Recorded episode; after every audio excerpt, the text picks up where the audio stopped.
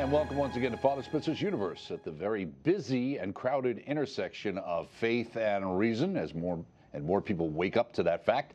I'm Doug Keck, the gatekeeper here, and of course your questions are very important to us on this program at Spitzer's Universe at E W T N dot com. That's the way to send in your questions, central factor of the program, so please, we encourage you to do that.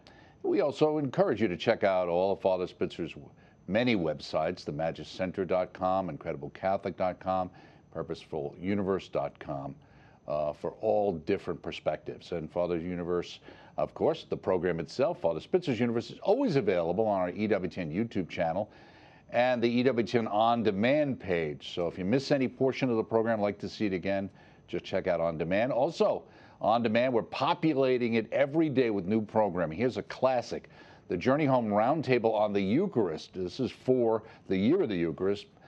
Join Marcus Grodi and his guests as they reflect on why the Eucharist was a big part of what drew them to the Catholic Church. All-star cast on that. Check it out for free on our On Demand platform.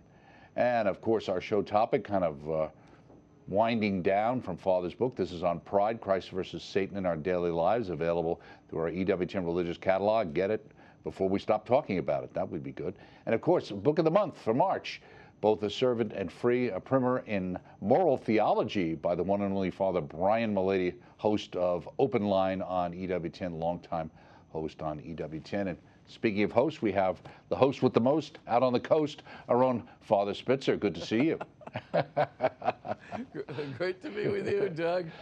If you'd like to kick us off with a prayer, that'd be great. You bet. In the name of the Father, and of the Son, and of the Holy Spirit, amen. Heavenly Father, we give you thanks for your many blessings to us, the blessing especially of this ministry and our ability to serve in it. Please send your Holy Spirit down upon Doug, myself, our whole audience this day, so that everything we do and say and hear will be brought to fruition in your will for the good of your people, your church, and your kingdom. We ask all of these things through Christ our Lord. Amen. Amen. And Mary, seat of wisdom, pray for us. In the name of the Father, and of the Son, and of the Holy Spirit. Amen. Amen. Thank you, as always, for being with us, Father. A couple of news stories before we get into our, our topic, as we'll be uh, kind of winding down over the next couple of weeks, uh, your wonderful book, and then we'll get into uh, a section from Escape from Evil Darkness, having to do with the sacraments, uh, and then uh, we'll move on to your latest book on morality, Uh, coming up down the road as well. So just kind of giving people a heads up of the uh, kind of the layout, the road map of where we're going to be going. So a couple of stories, I thought this might be interesting. Um, and this is uh, from a, a week or two ago, well, about a week or so ago. National uh-huh. Catholic Register, E W T N's newspaper. Boy who survived Turkey earthquake says a person in white fed me and then disappeared. And this young man was basically trapped in one form or another underground for almost eight days. Did you hear about this story? I didn't hear about it, but I've heard that there were some people who survived uh, over eight days mm. uh, um, down there underneath rubble and concrete. So, uh, I mean, uh, you know, angels really do appear on the earth. There's no question about that. And they, uh, they disappear after they're done with their service. And Uh, I know a person, honestly, who was crossing a very busy street in Chicago, mm. um, and uh, he um, actually was just about to step onto the street, but didn't notice a car was careening through a red light, uh, going in the opposite direction, and uh, all of a sudden he felt somebody mm. just go, stop, and jerk him back, and then uh, he kind of, you know, Uh, almost fell on his uh, rear end, mm-hmm. um, you know, there, and he turned around and there was no one there. Mm-hmm. And uh, he, he couldn't figure out who, who did it, but uh, mm-hmm. uh, you and I both know him, and he's a, a wonderful, a wonderful person. So, I mean, right. I've heard, you know, many other stories, too, right. of a very similar nature. You know, uh, I remember one, one story of a, you know, a little kid in a Cub Scout uniform who stopped this doctor who was uh, Uh, going down a, you know, a street in, I think it was Arizona. Mm-hmm. um, it may have been um, another state close by. But anyway, um, and uh, so he said, oh, please help me. You know, there's, this bus has gone down the, uh, you know, careen down the um, valley, and uh, down this uh, steep embankment here, and and uh, there are kids that are stuck uh, in it, and uh, many people injured. And he was a doctor, uh, the one who stopped, mm-hmm. uh, and uh, he went down there and followed the little child, and uh, they would have never spotted this bus without him. And then um, he gets to the back of the bus, and uh, there he sees a kid, uh, deceased, uh, who looked just like the kid who stopped uh, him in, in right. the car. He turned around, and the little kid was gone. So, I mean, mm-hmm. I, I even know a, a person in Florida who told me, you know, that his son had been catapulted from a from a car, mm-hmm. um, you know, like uh, over a dozen feet. And um, he was laying on the ground um, after the injury, and um, a very, you know, tall uh, a man with sort of long blondish hair and sort of a, you know, a kind of dark glasses, um, you know, and uh, just came and, and picked him up mm-hmm. and moved him to the side of the road and gave him some medical attention. Mm-hmm. And then um, uh, when he turned around to thank him, he, he was gone. You know, um, and uh, I've just heard of it mm-hmm. again and again and again and again. So right. uh, these things happen, and right. um, and uh, I'm not surprised. I right. totally am not surprised. It's interesting too, because what you talked about, the the story of the gentleman in the streets, very similar to Mother Angelica's experience, as recounted in Raymond's book about her life, where she was about to step oh. onto the street, and at the, she got pulled back. Uh, and this car went whipping yeah. by, and it was the same kind of thing. Like yeah. there wasn't anybody there, yeah. but somebody had yeah. had pulled her back. So.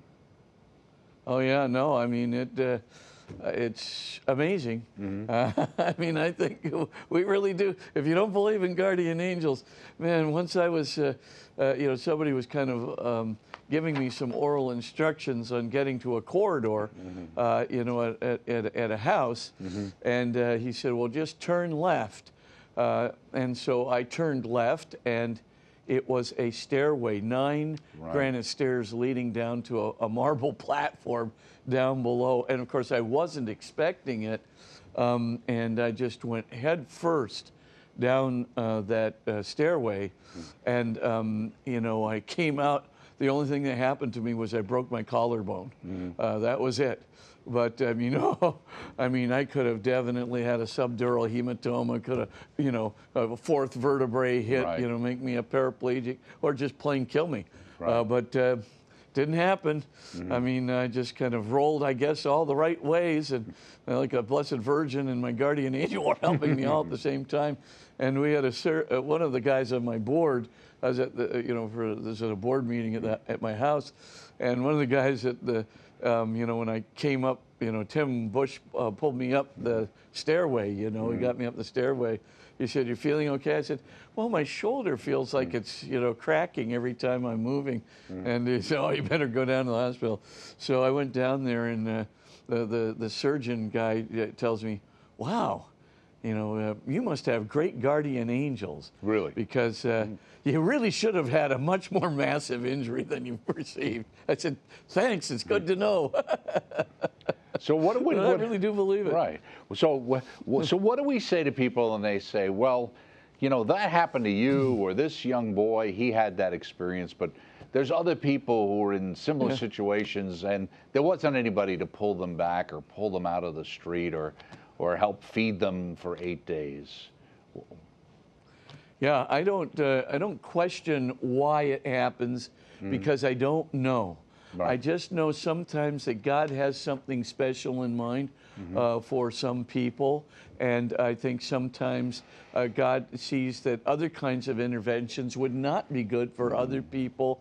But you know, trying to figure out, you know, why did or didn't a miracle occur requires right. reading the mind of God, and that's not quite within my purview yet. So I think I'm uh, going to let that one go. But uh, it's, uh, uh, you know.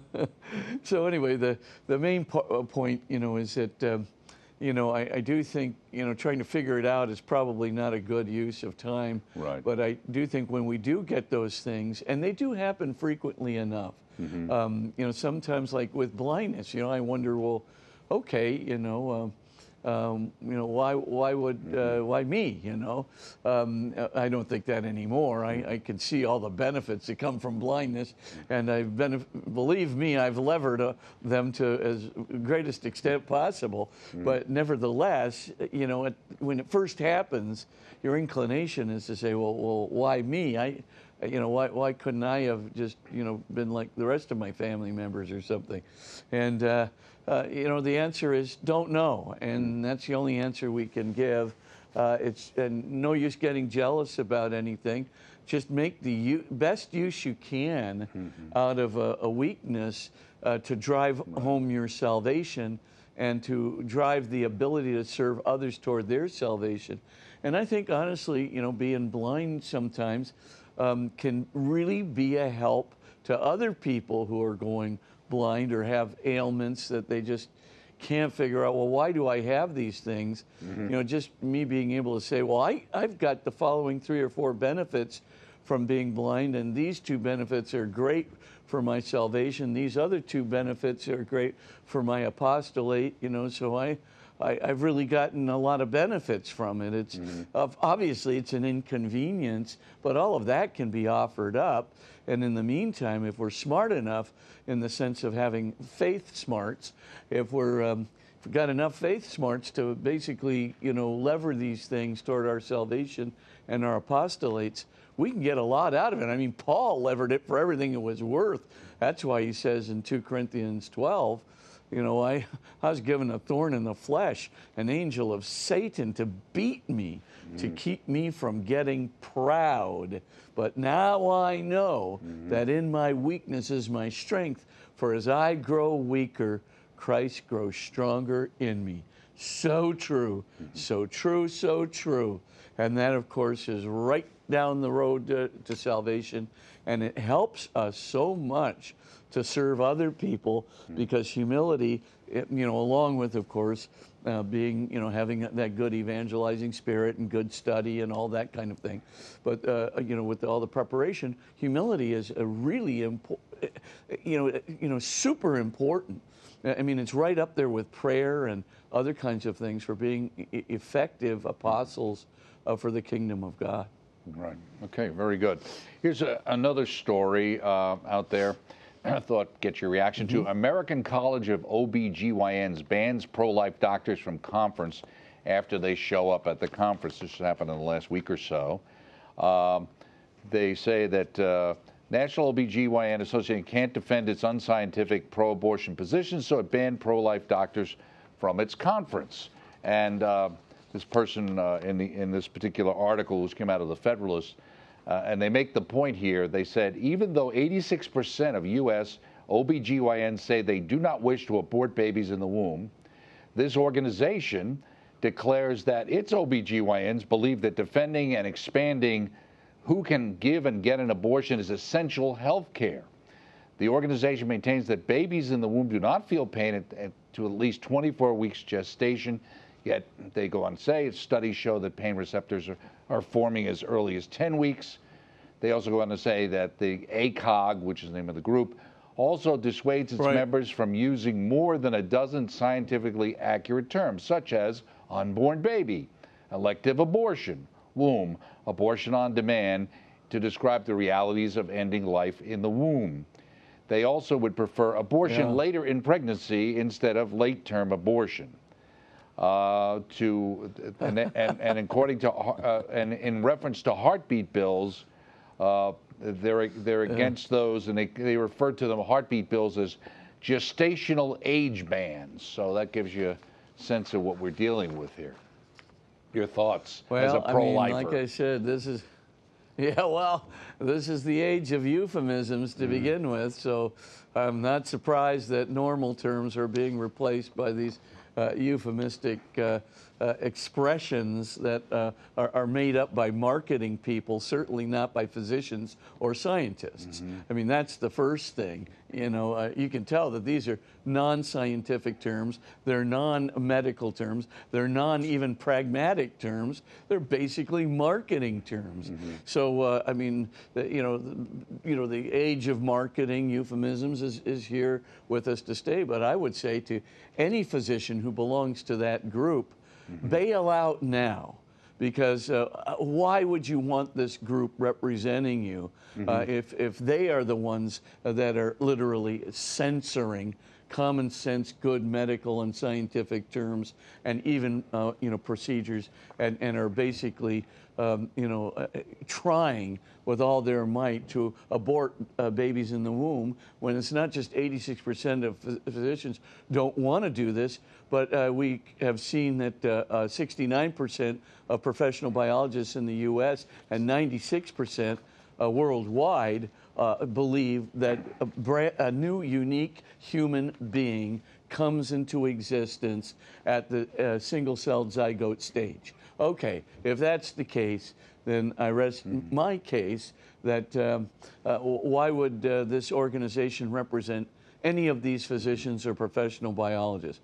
Uh, once you become members of the C C M, uh, the, uh, the uh, Catholic um, uh, uh, uh, Medical Association, mm-hmm. that's the uh, Uh, you know, a really good organization. Catholic Medical Association uh, certainly uh, provides representation in the mm-hmm. opposite areas. Of course, A C O G is great. Uh, they're, they're fantastic. And what they're doing to clarify all the propaganda that's out there uh, in the market, I mean, uh, I, I would wear, if I were the A C O G members mm-hmm. who got booted from that conference or that organization, right. I would wear that as a badge of honor. Because they're the ones that are telling the truth.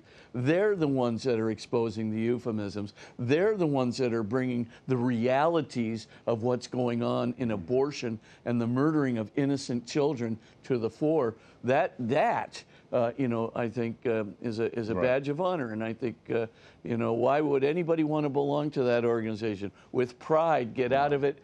Let's start another obstet uh, obstetrics um, and another uh, uh, you know, O B G Y N organization that is much more representative of the truth, medicine, and science. Right, absolutely. And the fact that they're unwilling to allow or brook alternate opinions and be able to stand up and oh, defend yeah. what they're saying just gives you the idea of, of how uh, hollow their position actually is yeah. and how much it's... Yep. Uh, Why don't they just call themselves what they really are, a pro-abortion, uh, right. you know, uh, a network and a, and a, you know, a feeder network uh, from one of the pro-abortion, um, you know, uh, right. uh, you know, uh, mainstream, uh, not mainstream, but uh, uh, pro-abortion STEM organizations. Right. So why not just, you know, say what they really are? Right. They're, unfortunately, they're certainly not. It's become clearer over the last couple of years, obviously, with even the pandemic, how much, let's say, interaction and overlap there is between uh, people's financial mm-hmm. foundation gifting to perspectives yeah. that the medical associations are happy to support or get behind mm-hmm. that yeah. aren't necessarily totally right. based on the science. Yeah, well, right? that's for sure. Right. Yeah. Well, I could go on in that subject well, here's for a another while, one. But I won't. I'm going to give you, you. I'll give you a softball on that one. Okay, it's coming up here. Okay. Here's another story you could talk. Uh, this story: health providers won't help detransitioners who seek to undo the damage of transgender surgery and hormones. That's the headline. This person says, uh, this was a story from about a week or so ago. After being swarmed by health providers who enabled her to medically transition as a minor, this woman now says she's been abandoned by the medical community as she attempts to navigate the complicated and painful detransition. She goes on to say, I was under the impression that my doctors who were transitioning me loved me. They said they didn't want me to die. They were saving my life. They were worried about me, and they wanted me to be healthy and happy, she said. Clearly, they don't love me, because as soon as it's not profitable, they don't want to help. And we're seeing that more and more out there, right? Oh, yeah, no, trying to get the funding for detransitioning uh, is uh, going to be very difficult, not only because, of course, detransitioning goes against uh, the woke wave, mm-hmm. uh, right, that, uh, you know, transitioning is the best thing you can do for the health of a person, even though it does increase suicides by a factor of twenty times ten years after the surgery. Mm-hmm. So uh, uh, why in the world y you'd want to think that this is a good, healthy, um, uh, you know, uh, a procedure, mm-hmm. uh, I do not know. Obviously, the anxiety levels are going through the roof on these people ten years after the surgery, with a lot of buyer's remorse that's there too. So the point that uh, you know, I would want to make is is the detransitioning is also going to be uh, politically inconvenient, because now you're going to have to provide federal funding to undo the damage you did for the first federal funding. Somebody has to admit at some juncture that, you know, um, this money is not uh, being well spent, right. um, at the beginning, not at the end. Help the detransitioning people. Don't help the people that, that need to get uh, transitioned. Yeah. And, and uh, you know, one of the things that's really key, too, on the, on the um, uh, transitioning is those morbidity rates. Once you, you uh, have a sex change, the morbidity rates increase by a factor of, I believe, three times for women and two times for men once the... Um, Uh, you know, that's for any reason whatsoever. You know, it could be anything from drugs to, you know, to suicides to whatever. Mm-hmm. Those morbidity rates are shooting through the ceiling, and uh, doubling and tripling are, are very high. And you wonder, well, what, what is, could be the reason for that?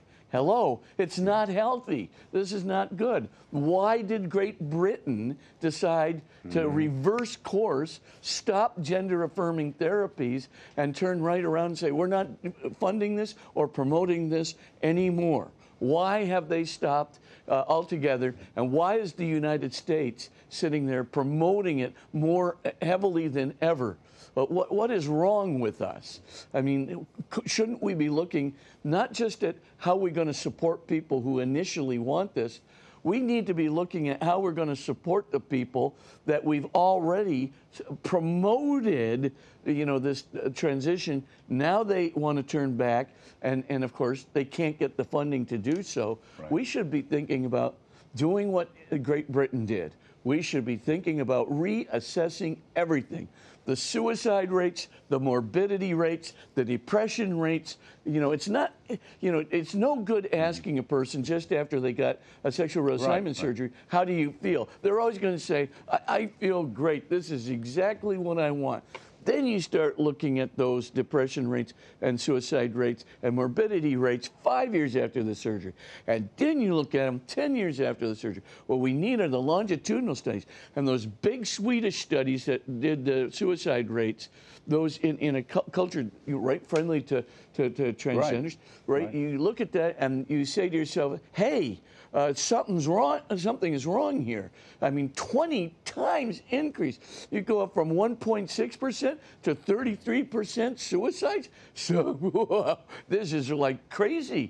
You know, I mean, uh, in, in terms of the, uh, the the ramifications. And the same thing with the morbidity rates. Those studies took place in the Netherlands. Uh, again, uh, you know, the people who did the studies actually ran the clinics that continue to give the hormones that are, you know, making Uh, The, the transitions possible. They're the ones that are reporting the doubling and tripling of morbidity rates. Right. So the point I'm trying to get to is there's something amiss. Right. There's something going on. The anxieties that led to the desire for, uh, for the sex change, uh, the gender confusion, the anxieties still remain.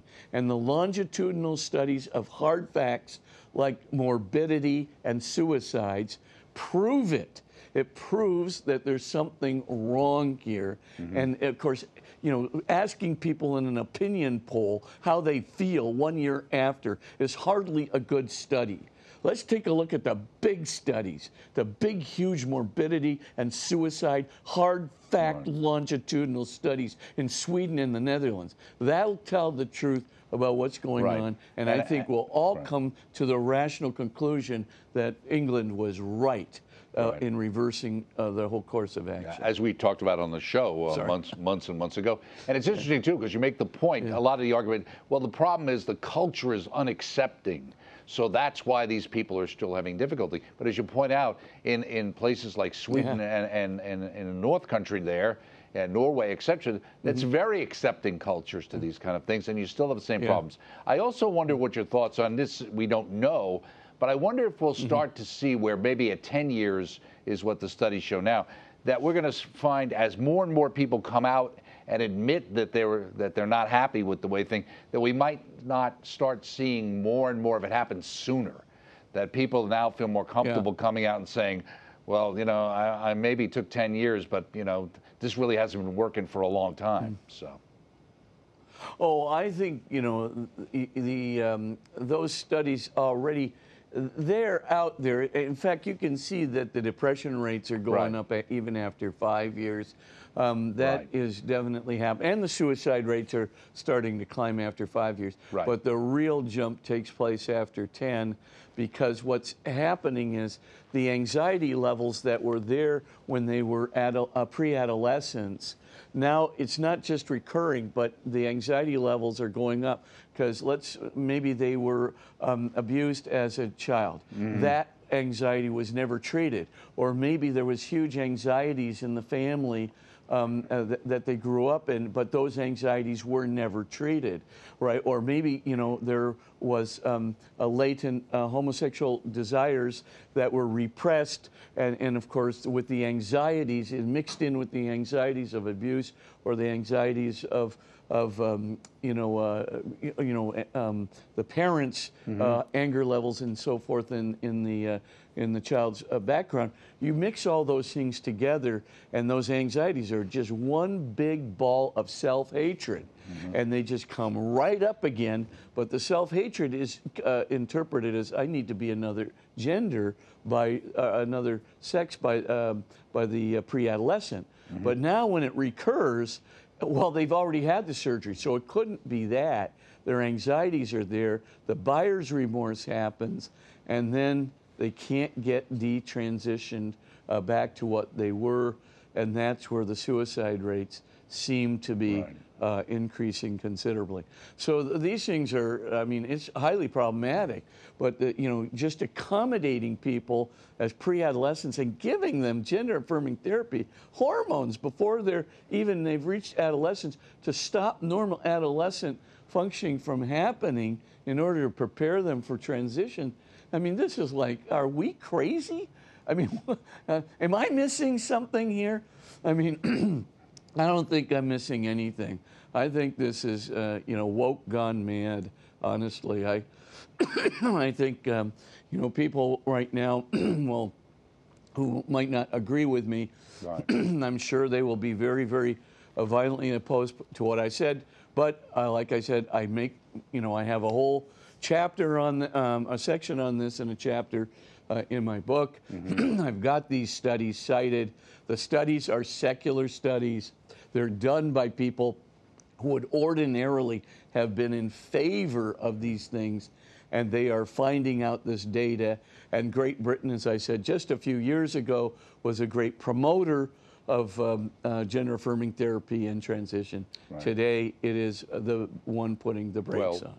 And one of the things, too, and I, I was going to get to a question, but we only have two minutes to go to the break, so I'll, we'll finish out here and we'll pick up. And your question, when we come back from the break, is going to be talking about the four levels of happiness. Somebody wants you to kind okay. of uh, go over that, so that's a little uh, preview of what we'll be talking about when we come back. Okay. But, but but the idea for what's going on in the world today, and, and the idea of people in this kind of false compassion, that they want to be compassionate to people and suffering, And, and, and by doing that, they're not willing to tell people what the truth is. Yeah, I, I mean, too, for pre-adolescents, um, you know, you have to remember the frontal lobe is not developed, and that should be taken very seriously. The fact is, they, their judgment on what should be done should not be automatically accommodated. Uh, it's it's up to parents with do have a full frontal lobe. I, I, I we hope uh, you know that they should be coaching them and trying to give them a mature sense of what's really needed. Just because you feel like you need a, a, um, a, a sexual uh, reassignment surgery doesn't mean that you, you should get one, mm-hmm. because the, if the anxiety that you're feeling and trying to be relieved from does not originate, right, there's no genetic or biological uh, causation for man being trapped in a woman's body or woman being trapped mm-hmm. in a man's body. So there's nothing, you know, genetic or biological about it at all. So there's got to be another cause, and the cause right. is a series of anxieties that are producing self-hatred. I got abused, or uh, you know, the child was abused, or the child was was um, you know in you know in a household where the mm. anger uh, was very present, and he believes or she believes it was directed at right. at them. Uh, you know, and and of course the whole idea of uh, you know not liking yourself if you feel a latent homosexual desire. You right. want to you know Ex move toward that. Absolutely. Um, you know, particular sex. Right. So, so we all gotta, those things. You know. You, We're going to take a break right now. I think, unfortunately, it's going to come down to a lot of lawsuits before some of this stuff uh, it, it stops. I agree. We shall see. Unfortunately, that's I the totally way it agree. works here in the States. Uh, stay with us. Much more ahead uh, with Father Spitzer as we continue in his universe. Stay with us.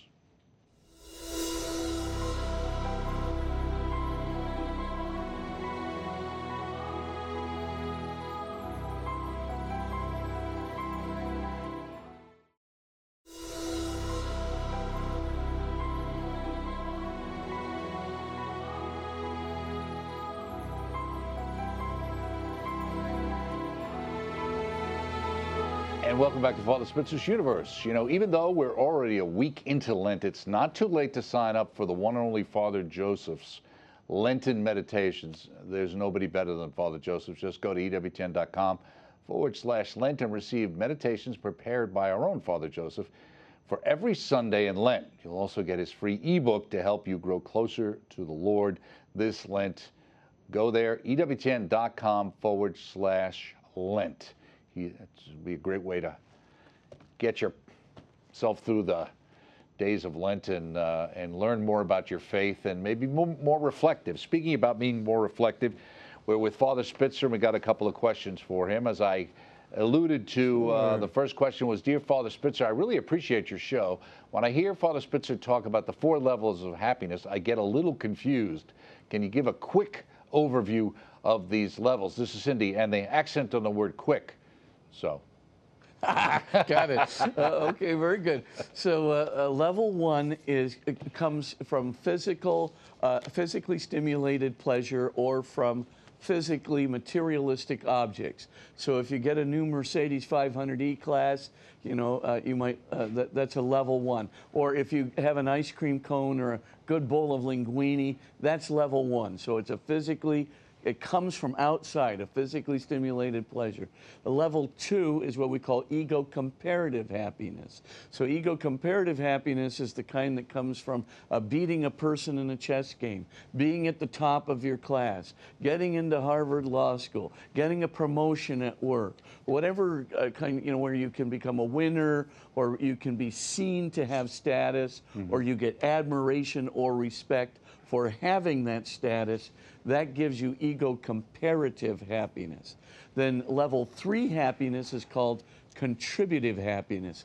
And contributive happiness comes when we start making a difference to somebody or something beyond ourselves. When we start uh, leaving a legacy in the world, we're making the world uh, a better place for our having lived. So the idea is when we get to eighty years old, we don't want to look back and go, hmm, what was the difference between the value of my life and that of a rock? And having to say, well, I didn't do much more than the rock uh, for anybody or anything. I basically uh, gratified myself the whole time, and I was really smart, and I was much better than everybody at everything, but I never did anything for anybody mm-hmm. or any cause or any ideal that I believed in. So the idea of contributive happiness, though, is it really feels different from ego-comparative happiness. Ego-comparative happiness is an ego high. It does, it is a good feeling, but uh, when I make a difference to somebody or something beyond myself, that's kind of a spirit, another sort of spirit-filled high mm-hmm. that um, you know is is a, a different kind of a high. My life makes a difference, and uh, you know made a difference to this particular person. They're getting along. I mean, I, I you know we have a, a, a need uh, to to make our lives worthwhile in terms of the good that we can do. And the fourth kind of happiness will come as no surprise to anybody. It's the highest form of happiness for all the great philosophers and even psychologists, and that is a happiness that comes from faith or relationship with God or relationship with the transcendent or the ultimate. So all of us, inside of us, mm-hmm. right, we have a desire for ultimacy and eternity. We have a desire for perfect truth, love, goodness, beauty, and home. We have a desire to be in relationship with the one who is eternal, with the one who is perfect truth, love, goodness, beauty, and home. We have a desire to be in relationship with the person who can give us ultimate meaning in life and ultimate significance and ultimate dignity and bring us to our ultimate happiness, our ultimate end, and our ultimate fulfillment. So, you know, this, it's built into us from the very beginning. We're built, we come into the world, you know, with this you know, hole in our souls, mm-hmm. desiring to be filled by God. So that's uh, uh, basically the fourth. When I, you know, have a relationship with God, there's a kind of a peace. It may not be the kind of happiness that comes from doing something good for somebody or getting an ego right. satisfaction or having an ice cream cone. But the, the main thing, though, is it really does Uh, fill us with a sense of peace and stability and security. And that's why, right, I, I quoted that uh, American uh, Psychological uh, Psychiatric Association study from uh, two thousand four comparing religiously affiliated and non-religiously affiliated people. Non-religiously affiliated people really has doubling and tripling of um, you know, depression, anxiety, substance abuse, um, uh, uh, antisocial aggressivity, familial tensions, suicidal ideation, and suicides. Whoa, then we need religion. I mean, without it, we are so empty. We are so filled with a sense of anxiety and dread right. and malaise. Exactly. So those are the those are and the it four, translates those, right. So those are the four. Kind of gives you a top line idea when Father's using number one and number two and some of his answers and things right. over the and you and can also uh, get uh, go to his website and get some more information about that and and uh, get uh, more in depth. Here's another question for you, Father. Uh, Dear Father Spitzer, mm-hmm. my twenty-four-year-old son told me he now believes in God after seven years of declared atheism. When I asked why he stopped believing, he said something was missing in his faith, but he didn't know what it was. He's hesitant about Catholicism. I'm overjoyed at his change of heart after all these years of fervently praying for him. But what do I do now? Should I give him your book, Moral Wisdom of the Catholic Church, or is there something else I should be doing? Any advice you can give me would be most appreciated. And this is Monica. I wonder if that's really Monica, really her name, Monica. But uh, very Augustine there. But uh, yeah, I am very Augustine. Yeah, exactly. Right. Yeah, it couldn't be more appropriate name. Right, right. Well, I, I would say uh, I probably wouldn't start with Moral Wisdom of the Catholic Church yet. Um, you know, that might be one stage down the road. I think he may want to just get a sense of the Catholic Church. You know, from a, um, um, you know, chapter one of Christ versus Satan in our daily lives, uh, that might be a good, uh, I'm sorry, um, Escape from Evil's Darkness. Mm-hmm. Chapter one might be a good um, explanation of the church. So uh, if you go to Escape mm-hmm. from Evil's Darkness, if you want to know why the Catholic Church, that's in chapter one. And then if you want to know, well, why the sacraments? Why should, you know, we believe in baptism, et cetera, et cetera. Uh, all of those things are in chapter two. And then how do you start a Catholic spiritual life is in chapter three. The other chapters concern moral conversion. But I would definitely go and give him chapters one through three of Escape from Evil's Darkness. And that might give him a rationale for why be Catholic. Okay, very good. And one last question before we get to our topic. Dear Father Spitzer, I'm Lutheran and my wife is Catholic. I support and love her Catholic faith. I watch E W T N along with her all the time. Is there a way that I can retain my Lutheran status, as my grandfather was a pastor who I admired, and still participate as much as possible with my wife in her faith, such as communion or the other sacraments? Question mark. Is there a way to become a dual citizen of the two faiths? And this is Cliff. Well, Cliff, really, you, you can't be a, a complete dual citizen. I, I could see, you know, um, you'd probably have to, well, no, you'd have to make a formal conversion to the Catholic Church. So you'd probably have to go through some form of R C I A and come into communion with the Catholic Church in order to receive the Holy Eucharist, but that wouldn't prohibit you uh, from being able to, in, in some sense, uh, you know, uh, continue to uh, associate with uh, your, par your uh, uh, church, your Lutheran church in some way, mm-hmm. uh, by way of community or something of that nature.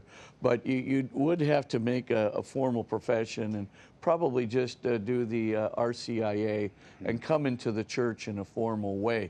So um, uh, in order to do right. that, but you're not prohibited from associating with right. your previous church. Uh, but um, yeah, dual citizenship um, uh, is not quite there yet because you have a pulling apart because of uh, some real doctrinal differences. Right. But uh, thanks for thinking about uh, even um, coming into the church. Right. It'd be a, a great thing if you did.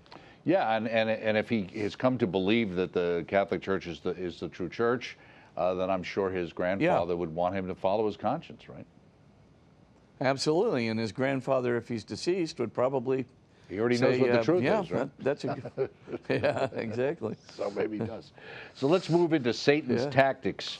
Uh, and the, you talk about the destructiveness of pride in literature, and I'm going to jump ahead because we kind of talked a little bit about Uh, Macbeth, but I wanted to focus on something mm-hmm. we hadn't talked to, as John Milton's epic Paradise Lost, oh, which yeah. considers the inner workings of, of the sin of pride through the self-justification of its chief advocate, Satan, before the other fallen angels, Mammon, Beelzebub, Be'elial, and, Belial and Moloch. Mm-hmm. um, and so, though Milton yeah. considers pride from many other angles, particularly in the original sin of Adam and Eve, the speeches made by Satan to his fellow angels best exemplify the pure state of pride that could move an angelic being to resent and reject the Creator who fashioned him in love. And I think that's one of the things people are always confused about. How, how could the angels, knowing what they know, how could a third of them reject that? Yeah, well, the idea is uh, for Milton, and I think he's right, mm-hmm. is that uh, you want to be at the top and no one else can be at the top, even though the other, like it, God really is the one who is at the top because he's ontologically higher. You have to convince yourself that you can will yourself to be above him. So you would rather take an eternity of separation Uh, and all the, uh, you know, emptiness and the pain that it involves, the darkness that it involves, you would rather do that than, as he says, you know, genuflect uh, for a single second in heaven, right? I'm not going to serve for a single second, non serviam, right? Mm-hmm. I'm not going to serve for a single second in heaven. Uh, just uh, send me down to hell. So here's, uh, you know, uh, Satan trying to convince his fellow devils down there, trying to buck them up, right? Okay, you guys, it's not so bad down here. I mean, just think of it this way. I mean, at least we get to have our own way. At least we don't have to be subservient to, you know, God, even, you know, and of course, he then goes to the ultimate lie in front of his own fellow devils, who all know it's the ultimate lie, that really they deserve to be on top. And even, you know, when you really think about it, we are on top. It's not God who created us that's on top. You know, it's just, uh, uh, you know, he gives this kind of false, you know, argument for why they can be on top. And they all know it's a lie, but they all go in for the lie because they really do want to be on top.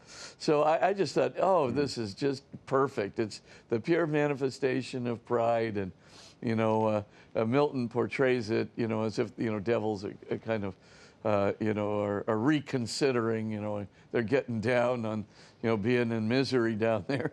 And so he's trying to buck them up by saying, hey, mm-hmm. you know, think about right. it.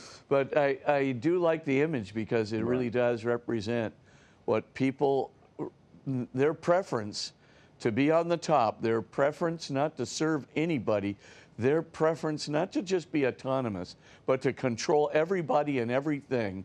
um, with themselves, you know, being at the top, um, that definitely is the the problem. And uh, you know, God is the one at the top. And at the end of the day, he does have the last word. And at the end of the day, he's the one and only creator. And at the end of the day, he's the one and only redeemer. And so um, you can't be at the top. Uh, you just have to accept reality for what it really is. And the devil says, no, my whole purpose in life is to live a lie. Well, I want right. to live a lie to, to put myself uh, where I do not belong. Right, because what he, he falsely and inauthentically asserts to his allies, he is self-begot and self-raised, which is what you were saying, right? Yeah, yeah, exactly. Right, and it's also... Exactly. And, and I that, made myself. See, right, yeah. And he's self-deceiving for himself and others. The other thing is, you know, we talk about, I'd rather uh, rule in hell than serve in heaven, but who, nobody's ruling yeah. in hell, are they really? I mean, it's not like, is, no. is there really an upside well, there, you know? Or uh, maybe there is at one level, yeah. but, you know... Well, you know, they get to lord it over each other, so mm-hmm. they get to make uh, one another's lives miserable. Um, and but, they must uh, hate each other. Uh, I mean, they have to have hate the... each other, right? Yeah. I mean, for that, right? They do. And revenge oh, yeah. and oh, all absolutely. the things that come out of that pride, right? Yep, resentment, pride, revenge, envy. Uh, all of it gets to be manifest twenty-four seven. Uh, but boy, you know, I just love... Uh, you know, having it my way, mm. and I love for my one second I can rule somebody. Uh, I, I'd rather endure an eternity of misery. I mean, that's that's the whole idea that Milton has captured so beautifully. And I think, you know, uh, in so many respects, so many other literary uh, geniuses mm. have captured, uh, you know, pride, right. you know, and it's, you know, it, no holds right. barred. You know, at the end of the day, it's it's right. so destructive. And the one thing that really, you know, is a head scratcher is in this culture, pride is kind of considered, well, that's an acceptable sin. You know, I mean, well, after we live all, in the I selfie, am superior. Selfie, selfie and, generation where oh. people are spending more time taking pictures of themselves. Yeah, oh yeah, what harm am I doing? Well, you're doing horrible harm to yourself, which ultimately leaks out to horrible harm to all the people who love you, uh, that uh, surround you. You, you, you know, you know the, you know the the proud person. It's not just that pride cometh before destruction, mm-hmm. and a, and a haughty heart before the fall. I mean, the the, the you know the main thing with, with pride too is it you just gotta con start controlling and dominating and hating and resenting everybody around you, and it's very very unpleasant. Right. For all those people, particularly if they love you and see, you know, that you're not only they have to suffer the abuse from you, but they also see your course of self-destruction. Right. And that's where and you so see. It's, uh, uh, it's. That's where you hear these stories about people also talk about. Well, I don't understand these. You know, my friends have all changed. Uh, I don't know why they're different to me than they were before. And it's like, well, yeah. you know. Maybe they're not the one. Um, maybe, not the one, right. Yeah, that's right. That's right. Exactly. Exactly. So what no, you're, you're right. I mean, I think. Right. Yeah, uh, go, go ahead. No, I was just going to mention the old Hitler deal, you know, right. that at the end of the day, you know, Hitler thought, I've always been like this. Right. I am the Messiah for humanity. Yeah, sixty million people dead later. Right. You know, well, you make that, oh speaking of gosh. the Nazis, you make the connection as well to the idea with, from Milton, the idea of Satan and the false projection of self through, an, through like in a sense, Nietzsche's view of, of will to divine power rather than just will to power. Oh, yeah. Oh, yeah, absolutely. I, I, I can take the place of God, you know, and, and Hitler certainly thought that. He really did have not just messianic pretensions. He believed himself to be a kind of uh, messianic figure. And that, uh, you know, when you get that kind of overweening pride, um, you know, which, of course, he, he believed he was superior in race, and then he talked himself into believing that he was superior, uh, you know, in everything, every other quality. Mm-hmm. uh, and, of course, leadership quality was just basically dominating everybody. That's what he called leadership, instead of getting right. somebody to, to a place that was more positive in their lives. It was just, how do I dominate you and how do I subject anybody, victimize everybody right. that I consider to be, you know, lower, you know, subsidiary, not, you know, subhuman, not worth living. Right, and he was uh, well known for spending lots of time in front of mirrors when he would practice his speeches. Oh, yeah. Oh, yes. Yes, he did. And not only, um, you know, he would be, you know, shouting and, you know, doing all these things, and Goebbels would be coming into the room and, oh, Adolf, you sound so good, you know, and so forth. I mean, just uh, sycophantically, you know, building up that ego more and more and more. And um, well, it, that that that was the Nazi deal. Mm-hmm. I mean, it was all always self uh, not just self-serving, self-glorifying. Right. You know, it's uh, you know, we're we're not talking about just being fascinated with the self. We're we're talking about glorifying and deifying the self, and and they did. Uh, right. You know, uh, Goering is going through. You know. Uh, robbing everybody of every art piece Pete, and everything right, yeah. in the whole wide world. And he said, I have a right to it. You know, I'm the superior guy here. I have a right to all of this. Right. And you look at that and go, ooh, oh. So uh, anyway, that's the... Uh, that's and the, and uh, it is interesting, too, uh, in a sense how, and, and, and, and, and I'm not praising it, but the snappy kind of uniforms and things that they would make for themselves, which oh, were yeah. very, very... You know, oh, put yeah. together and very something that made them look really important. Mm-hmm. You know what I mean, and reinforce oh, yeah, what they thought of themselves. Look, yeah, glorious. Right, right, absolutely. Exactly. You say, in my view, Milton has explored profoundly the complete self-deception of pride and its capacity to engender a choice for eternal misery through anger, resentment, and hatred toward the truth of creaturehood before the unconditionally loving God.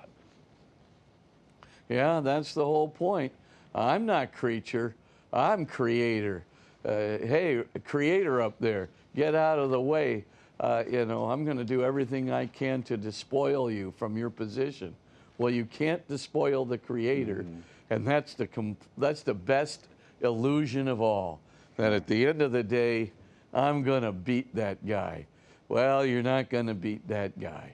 I mean, he just is, is, as, right. as Saint Thomas Aquinas would put it.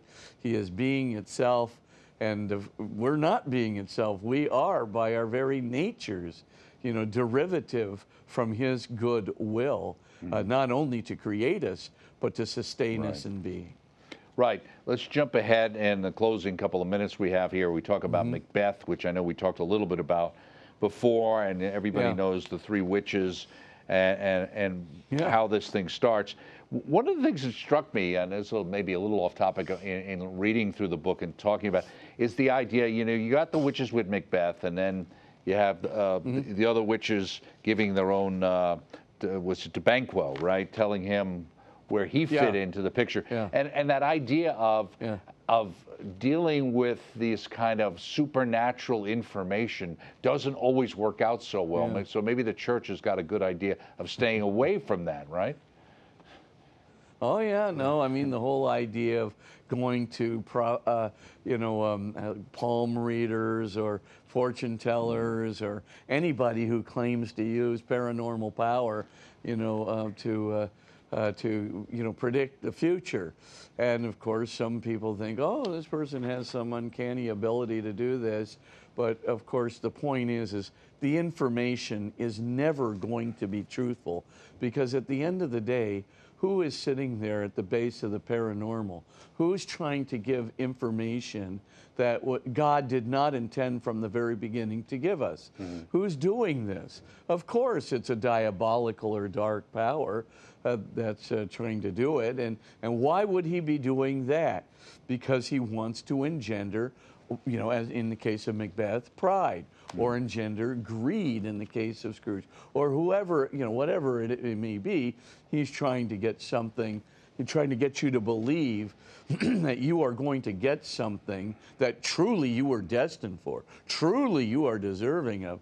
You're going to get some something like right. the kingship, or you're going to get, you know, a, a domination over the economies of the world, right? You're going to have something of that nature. Something good is coming, but there's always going to be falsity in it. Right. There's always and, going to be falsity and then it impacts uh, implanted the, in it. Right, mm-hmm. and, and that affects the decisions you would have normally made, and maybe you start avoiding what your conscience tells you should be doing and start doing stuff that you think is moving you in your f fatalistic fulfillment. In you, oh, not only fatalistic, but right. in your just deserts. Mm-hmm. I deserve to be king, and therefore, because, you know, this is what I was destined for, I just have to do a little, uh, you know, con reconfiguration of reality. I got to kill a few people here, uh, get them out of the way so that I can kind of pave the way more smoothly for the ascendancy, uh, you know, to which I right. was destined.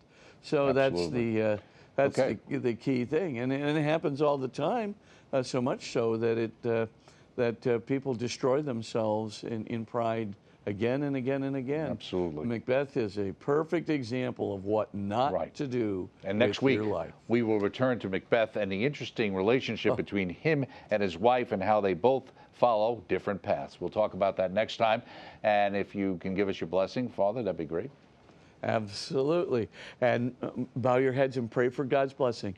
And may Almighty God send His Holy Spirit, the Spirit of truth, the Spirit of wisdom, the Spirit of love, the Spirit of peace upon you, so that you might rightly discern the truth toward which you are destined, the life which will lead not only to your salvation, but the salvation of those you touch. In the name of the Father, and of the Son, and of the Holy Spirit. Amen. Thank you so much, Father Spitzer. Be well. We shall see you next week. And don't forget, Father Spitzer's books and D V Ds are naturally available through our E W T N religious catalog. Next week, we'll continue talking about pride, kind of wrapping things up before we move on to the Eucharist. This weekend, uh, on Bookmark, I got a chance to talk with George Weigel about his book, To Sanctify the World, The Vital Legacy of Vatican Two. Very interesting book. And we have Work Out Your Salvation, The Theology of Faithfulness to Daily Duty. One and only Father Wade Meneses, very popular Father Mercy priest, shows us how we can live a life of grace by faithfully attending to the responsibilities in our daily life. Begins this Saturday, six thirty p m Eastern, exclusively, exclusively, I can say that, on E W T N. And we'll see you next time right here in Father Spitzer's Universe. Be well.